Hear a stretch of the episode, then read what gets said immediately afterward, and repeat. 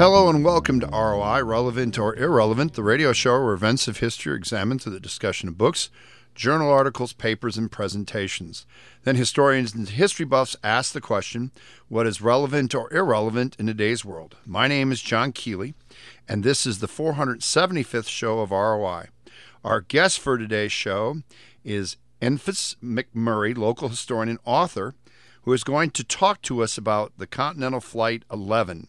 Joining us for the second segment of our show will be our history buffs, Rick Sweet and Jay Sword. Uh, to begin with, we would like to uh, welcome back our guest, Enfys. How are you doing? I'm doing fine. It's good to be with you. Well, we appreciate you coming back, and you're actually starting off what we would probably call the beginning of the semester. Uh, yes, and we... congratulations on having a new season. Yes, it is. It is always great fun. We call this segment Faruk Naran, and our goal is to give our listeners a little background on today's subject. So, can you start us off with some basic information on the Continental Flight 11? Yes, uh, Continental Flight 11 is the first bombing of a jet passenger airliner anywhere in the world. It's also the first suicide bombing of any passenger airliner. I'm, I'm saying in the world, I'm not sure about those last three words, but I'm pretty sure so. Um, I think that there certainly were bombings previously to this flight. Um, there was a particular one over Colorado about five or six years before Continental Flight 11. What makes Continental Flight 11 so significant is that it's a jet airliner and a super luxury one. And there were, of course, passengers on board and a crew. There were uh, a number of passengers and, and a crew of eight. And also the fact it doesn't this story has never been told and i think the reason it's never been told is what probably would come much later in the interview which is 12 days after continental flight 11 happened um, another jet airliner, luxury jet airliner, crashed in Orly Airport in France, in Paris. And of the people on board, 130 of the people on board, um, 106 of them were from Atlanta, Georgia. They were extremely wealthy art patrons. And all of a sudden, uh, this became flyover country again, where Flight 11 had happened. The Flight 11 was flying on May the 22nd, 1962. It was flying from Chicago O'Hare to Los Angeles. It had a stop in Kansas City. Um, when they were into the flight, probably only about an hour into the flight, one of the people on board, and of course this wasn't known at the time, it was discovered in investigations that came later with the FBI and the C- CAB. Um, but a gentleman on board had taken a, he had six sticks of dynamite. And he went to the rear restroom and exploded them there. Um, the result, the, the actual explosion went off over Lake Wapello in Davis County, which is about um, 30 miles away from Centerville, Iowa. And when the bomb went off, absolutely no one, there was total lack of contact with it um, the people who were tracking the, the flight, um, and it was a, a, crew 788 at Waverly, north of, of Waterloo, that were actually tracking the flight, uh, lost all contact. And the flight was about to be transferred over to the um, the, the radar receivers who were in Kansas City. Um, so both these two people had not a clue where the flight was, except a rough notion of where it was, and somewhere in the vicinity of Centerville, Iowa. There was no contact with the plane at all, it just disappeared. Um, it happened over Lake Wapello, and it happened at 9:17 and 7 seconds at night. So it was dark. And the only way anyone knew where the plane could possibly be was by following a trail of debris, which the plane was dropping as it was disintegrating. And there was 40 miles from the actual bomb site, or where the bomb had gone off, not the bomb site, where the bomb had gone off of Lake Wapello, there were 40 miles of debris. And still no one knew this was right, right across the country. And then bit by bit, the story came to light when um, a lovely man from Centerville by the name of Leo Craver, he and his wife and good friends had been eating a meal in Unionville, Missouri, which is uh, across the border in the state of Missouri. And they'd been having a meal there. There'd been storms all day that having meal there, and it says they were driving back up Highway 5, which, just to make life complicated for a writer, it was then known as Iowa Highway 60, but it's now known as 5 all the way. And as they reached a turnoff to one little community, um, Leo, in the dark, his, the headlights of his car had begun to pick up what looked like bits of isolated debris. And then, right in the middle of the road, was a large piece of metal. And it was three feet. I've interviewed Leo several times, wonderful guy. And it was three feet in length and six inches wide. It was gray on one side and green on the other uh, Leo was a Second World War veteran of the Army U.S. Air Force. Um, he had been stationed at the Panama Canal, watching, of course, for both U.S. and Japanese air flights, both of which had got into trouble. So he was fairly familiar. He was also in the medical section of it. So he thought, this is interesting. Other cars were driving around it, but he got out and with his partner, Jack Morris, um, his good friend Jack Morris, the two of them lifted up the piece of metal and inspected it in the headlights of their car. And I said to Leo, How did you know it was from an aircraft? And he thought a while and he said, The rivets. When I ran my fingers over the rivets on that piece of metal, he said, I knew it was from an aircraft. That was my experience in the Second World War. So they bring that piece up to Centerville, to the police station, and they show it to the sheriff of Appanoose County, whose name was Paul Thomas, who trusted Leo so much. And Leo was in his posse. And he said, Let's go back to the spot where you found it. When they went back to the place where they found it, there was still absolutely no national news that this plane was missing. When they went back to that site, they found all kinds of people out. Okay. Uh, they were almost like fireflies on the, each side of the road in the dark, picking up pieces. I'm sure. And okay. that was the first knowledge, really, that something had happened. Okay.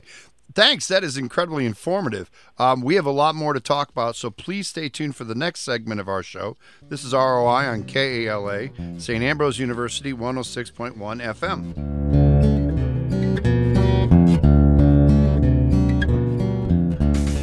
If you are wondering how to find out where locals love to go, there's a website called localsloveus.com. Or you can pick up a Locals Love Us guide around town as well. localsloveus.com. Hello and welcome back to ROI, Relevant or Irrelevant, the radio show where events of history are examined through the discussion of books, journal articles, papers, and presentations.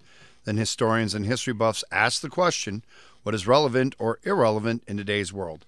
My name is John Keeley, and this is, sec- this is the second segment of the show referred to as the kitchen table. Our guest for today is Miss Enfys McMurray, local historian and author, and we're talking about the crash of the Continental Flight 11. Our history buffs for today's show are Rick Sweet and Jay Swords. Rick, as a former resident of Centerville, why don't you start us off? Okay, I'd be happy to. Enfys, I, uh, you and I talked earlier about uh, before you decided to join us. Uh, thankfully, once again, my father was involved. Uh, uh, got a phone call from the sheriff to uh, if they could use his station wagon, and they were calling all the people within about I think about a 40, 50 mile radius who had station wagons to transport what uh, Dad told me was debris from an airplane crash. And uh, when we went out, I was uh, quickly aware that aircraft debris doesn't uh, exist in black bags that they loaded into the back of our of our station wagon. And I think we went. To, I think we went to Unionville or someplace where they had set up a morgue. Is is is my memory faded on that, or is that that, that's accurate. In fact, um, it took hours and hours for for the disc- the people from from Centerville turned out by the hundreds, and at their lead, as well as the sheriff, was Doc Eugene Ritter. Now, Ritter's background couldn't have been better for such an experience. In the Second World War, he was stationed, he, he was already a surgeon when he was called up to go to the Second World War.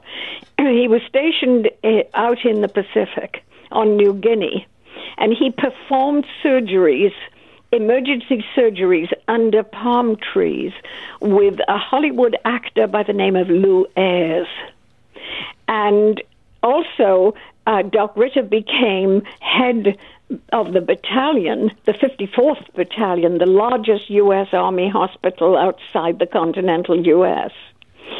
Um, so he was extremely experienced, and the FAA already had him as one of their local examiners should there be an aircraft. But he was a personality. I never met him, but when I've asked people his personality, they say, well, he didn't suffer fools. It was his way or the highway when he eventually they found where these these people were, where the uh, uh, all of them were dead except one, and he was moaning inside the aircraft. They found it about three miles south of the Iowa Missouri border, about six miles northwest of Unionville, Missouri. And it was on a piece of land completely isolated and away. Uh, it was found by 17 year old Ronnie Cook and he found it about two or three in the morning and then alerted people to come in and to help. Um, the tail section was completely gone. A w- whole wing was completely gone. And people have told me, Al Clark, that worked for the Centerville Fire Rescue Station, he said, We turned our headlights right into that tail section so that Doc Ritter could go in. Now, Doc Ritter brings out, with the help, of course, the young man. His name was Takahito Nakano. He was a young Japanese engineer. And they brought him out to send him up to Centerville for the hospital. And it's exactly at that moment that the Unionville, Missouri doctor, Dr. Charles Judd, turned up. I interviewed Dr. Charles Judd, and he said I turned up not knowing, you know, that it was a huge airliner with all these 37 passengers aboard and a crew of eight. He said I thought I was just going up to a small aircraft. But when he got there, he could see that the bodies were going to be removed, and there were already morticians in place from Centerville because they know no one in Missouri yet knew that there was this crash. Iowa was informed way ahead. So as they were moving the bodies to the ambulances, Dr. Judd steps forward and says to Ritter, "You take those bodies across the state line, and you're in trouble." So a very nasty little situation now begins to develop. And Ritter said, Come on, we got a morgue ready in Centerville. You just turned up. You don't have a morgue ready. Why don't we just take the bodies across the state line? And the sheriff, David Fowler, steps forward and looks at Doc Ritter and he said, I'll shoot your tires out so immediately, Dr. Judd, I said, How did you solve it? He said, I got hold of the Attorney General of Missouri, and you'll probably know his name. His name was Thomas Eagleton. And it's, he was only 32, a rising star in the Democratic Party. He, it, it was 10 years away from when he would have to withdraw from being the vice presidential nomination to McGovern. So um, he had a discussion with Dr. Judd, and the solution was the body stayed in Missouri. So the morgue that you're talking about, Rick, had to quickly be established in in Unionville, Missouri. Um, Dr. Judd had to take care of that immediately, and of course, all the good people in Unionville, as soon as they knew the situation, they came out and helped establish. And that's where the morgue was the whole time. Okay. And that's where your father and you were going with that station wagon with body bags that had been brought in from Chicago to La Plata uh, railroad station. Jay, you got a question? I do. I'm just um, curious in hindsight. Uh, it, it's amazing to me that anybody survived, first of all. But yes. in, in hindsight, do we have uh, a sense as things were reconstructed? Um, you know, we, we lost a tail section obviously from the beginning. Yes. Um, and you know, then so as it fell apart, I, I guess I'm. I hope I don't sound morbid, but I'm. I'm really desperately hoping that most of those folks were dead well before they hit the ground. Well, they appeared to be. I don't think anyone knew for sure. But the explosion on board must have been so dramatic that a lot of medical experts think yes, they were immediately killed, but the but the crew are not. And the uh, pilot, the co-pilot, and the the second the second pilot were um, almost still alive until they hit the ground. Uh, they were desperately trying to save. There's a lovely story about the captain at his funeral out in Colorado and Captain Gray, Fred Gray, 51 years old, superb pilot. And um, the person giving the eulogy said if anybody could land that plane without a without one wing and without a tail, it would have been Fred Gray. Um, the one young man who survived briefly, he lived, of course, he survived right through the night because 9:17, seven seconds is when the bomb went off. He was lying, incidentally, across three seats horizontally. That might have helped him. Um, everybody else on board, the people that I've interviewed that went, a lot, lot of National Guardsmen were called in to go in and assist with the bodies, and they said the people were pitched forward and had collided with the seat ahead, and they described the bodies to me as limp to, when they tried to extract them. Um, the young man who survived briefly, Takahito Nakano, was taken up to Centerville to St. Joseph Hospital. And of course, his, his health conditions were dire because of internal injuries. Uh, Dr. Ovsa, that Rick will remember, I think, Dr. Ovsa um, waited on him along with a Dr. Lawson and a Sister Mary Owens because it's a Catholic hospital.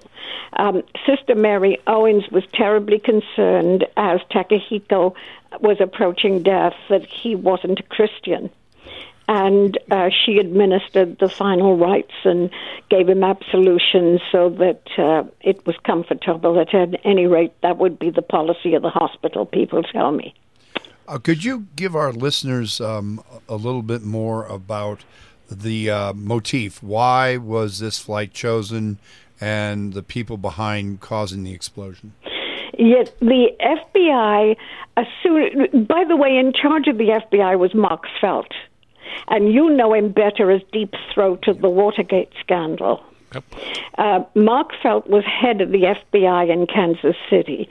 He flew in and was in charge of the investigation processes, but previously his entire job was to identify the bodies. It's only as the FBI were literally crawling on their hands and knees across the actual impact site that they were picking up pieces of evidence. And the head of the F CAB, the Civil Aeronautics Board, it doesn't exist anymore, but it, that was the investigative group then. And the main investigative researcher was a man by the name of George Van Epps. Um, the articles say no one in the United States knew more about 707s and how they operated than George Van Epps. He and his PR assistant, they were very close friends and worked together, was a man called Edward Slattery, and they both stayed in the Continental Hotel. In came the World Press, everything, staying in Centerville because of course Unionville is a much much smaller community the hotels and everything were there And as the FBI were picking up the pieces of, of evidence, one, one of the things they, they picked up was a tiny little piece of waxy uh, brownie black, brownie, more of a tan beige color, a piece of paper, quite small. And they looked at each other, and I, I missed it as I'm reading all the articles, and then only later did I understand that it's part of the wrapping around dynamite. It was brown. It was waxy brown, and um, they realized what it was. Plus the fact that seven bodies that were in the tail section had fallen out, and they were spaced like three and a half miles away from the actual crash site. And one of them, it's only when they started counting all the bodies in the morgue in Unionville they realized one was missing. And she was found two and a half days later. And when her body was flown down to Odessa, Texas, which was her hometown, the FBI realized that there had to be more work done on her body but they wanted to sort of assist the families, you know, getting the bodies back. So U.S. Um, doctors flew down to Odessa. They x rayed her body in the funeral home. They found that she had metal particles in her body and furthermore a mark on her arm. And when they went to examine the mark that was on her arm, they drew out another little piece of paper that was waxy and beigey brown with black lettering on it. So, of course, now then Mark Felt's role changes his role changes from being um, giving the names and identifying all the victims to immediately finding out who did it. And that's a long process. Tell me if I'm going on and you want me to wait a minute. Uh, well, not, not a problem. Rick, you have a question for her to go with this conclusion? Well, yeah, I, I would like to uh, know what was the motive of the bomber? Was it an insurance well, claim? Y- yes, it was pure money. Now, he's a very interesting character. He was a graduate student and uh, with an excellent academic record from the University of Missouri. Um, as I begin to analyze him as a personality that led him to this desperate act, when he was a young man, he was identified at the age of 16 as being a severe diabetic. He never treated it right. His parents, by the way, were Christian scientists Therefore, um, I'm not sure how well they covered science in, in their house. He never treated his diabetic. He would go into comas, he would pass out, he would look off into space. But he was determined to be a millionaire. He had established a, a factory in Kansas City. It was for different type of burial vaults. And he told everyone, you know, before I'm 40, I'll be a millionaire. So there was, but he was highly literate. He could recite pages of Shakespeare nonstop, and um, and he married, and he had a child, and his wife was pregnant on the second child. But then fire broke out at his burial vaults. And the insurance companies began to question the authenticity of the fire. And it seems you could almost date it you could see this whirl down in this man's life as he was deteriorating, sinking into what obviously was depressions. Then he was arrested on the streets of Kansas City. Um, uh, the police said he was spacing off as they asked him questions. A woman accused him of having broken into her car and stealing her purse. But also, the FBI said that particular woman was so drunk she hardly could make a sentence make sense. So it's all a little mysterious, but the critical thing came, and it was you see, see when I'm reading the FBI sent me 800 pages, and they're heavily redacted. So you find an interview with somebody, you don't know who the person is. You know who the FBI agent is, but you don't know who the person is. And then a lot of the key information they reveal is redacted. And but slowly, what emerges is, I mean, the FBI agents were everywhere in Kansas City, looking into his career, looking into interviews with the doctors, with his friends, with the the bars where he would take time off. Sometimes he wasn't an alcoholic, but he did drink occasionally. Um, so they put this whole story together, and you can see a deterioration of a human being just spiraling downwards. And um, he applied to a new job. He lost his job. There were complaints that he was approaching women. Um, and then he clearly has a passion. No one could put this together until uh, after the FBI final report comes out and some of the words of his wife are revealed. The wife was highly cooperative. She was saying um, that I could see the deterioration in my husband. And when he came home after that arrest, which occurred just a month before the bomb went off on the flight, and he this, came and home. This, and this, uh, yeah. what was his name? What was oh, his name? Thomas Gene Doty. D O T Y. Okay. Tom Doty is what he was known and, and liked by an awful lot of people. Other people also said he talked too much and was a bit too loud. you know, so there was this mixed picture. But um, his wife said, I saw my husband reading a book on, and then there's a blank. So, but when I push on I go on through the next 200 pages and I find the FBI agents are going to libraries saying, Did you loan a book on the subject of explosives? So now you know what she had said back in the previous interview. But when the final FBI report came out, she uh, says, I think my husband could have been responsible for this terrible thing. Okay. When And- we come back, we will wrap this up, so please stay tuned. This is ROI on KALA St. Ambrose University 106.1 FM.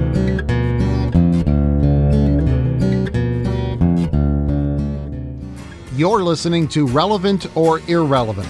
This series is produced at St. Ambrose University's KALA Radio and has been honored by the Midwest Broadcast Journalists Association and the Iowa Broadcast News Association for excellence in public affairs journalism. You can hear this edition of ROI and many previous programs in this series by visiting Spotify, Google Podcasts, SoundCloud, plus Apple Podcasts. ROI airs Friday nights at 9:30 p.m. on KALA HD2 and can also be heard at 106.1 FM in the metropolitan Quad City area. You can stream this show every Friday night at tunein.com. Search for KALA HD2. This concludes our 475th show of ROI, Relevant or Irrelevant. Our producer and engineer is Dave Baker. Our program manager is Rick Sweet. And the theme song for our show is titled Kayla's Theme, which was written and performed by Mark Zap Zaptel. My name is John Keeley. We would like to thank our guests for tonight's show, Enfys McMurray, local historian and author, who talked to us about the Continental Flight 11. The history buffs for today's show Rick Sweet and Jay Swords. This is ROI, relevant or irrelevant, on KALA. The views expressed on this show are not necessarily those of St. Ambrose University or KALA. We would like to wish all our listeners to experience the great Basutu proverb, Khotso Pula Nala, peace, rain, and prosperity. And remember, historians are horrible fortune tellers. Good night.